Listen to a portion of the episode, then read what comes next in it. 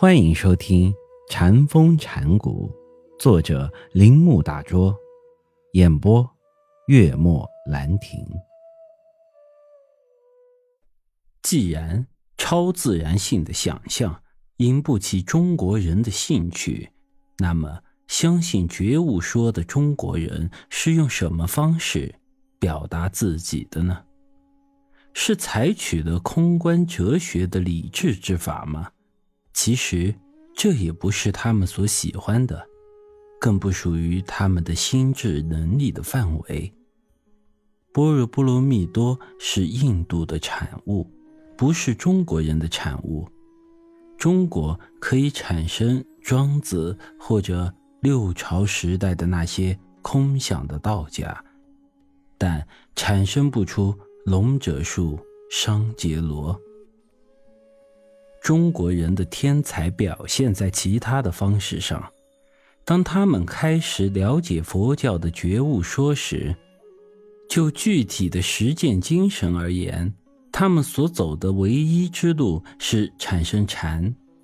当我们看完了印度大乘经其作者为你展开的一切神奇和三论宗思想家的高度抽象的思维之后，我们再去接触禅，我们发现了什么样的变化呢？佛陀的前额不再有光芒射出，再没有诸菩萨的随从出现，也没有什么东西使你感到奇怪、不理解或超越逻辑推理的知识范围。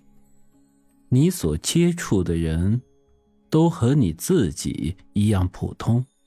不再面对抽象的观念和精密的论证，山脉高耸入云，河流注向海洋，春天草木萌发，鲜花到处盛开。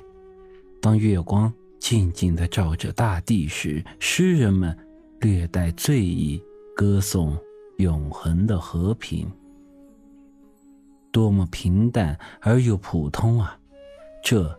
就是中国人的灵魂，这就是佛教成长的地方。一个和尚问佛是何人，师傅指着店里的佛像，并不做任何的解释，也不发表任何论证。一个和尚问心是什么，师傅答道：“心。”和尚说：“师傅，我不明白。”师傅就说。我也不明白。还有一次，一个和尚对不朽这个问题感到困惑，便问道：“如何才能避免生死的桎梏？”师傅答道：“你在那里。”一般来说，禅师们对所提的问题从不花费时间去进行论证。他们长短而确定地回答问题，如闪电般紧随着问题。有人问什么是佛的根本经验，师傅说：“这扇子的风真凉爽。”多么平常的回答！佛法中所谓的四圣地，显然在禅教中没有什么地位。一次。云门跑上讲坛，说：“禅宗不需要文字，那么什么是禅教的究竟本质呢？”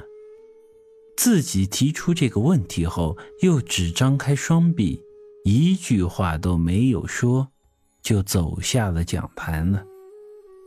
这是中国佛教徒解释中国觉悟说的方式，也是解释《楞伽经》的。圆觉境的方式，对中国佛教徒来说，如果佛的内心体验不能用理智或分析的方法，也不能用超自然的方式，而是直接印证实际生活的话，这便是唯一的方式，因为。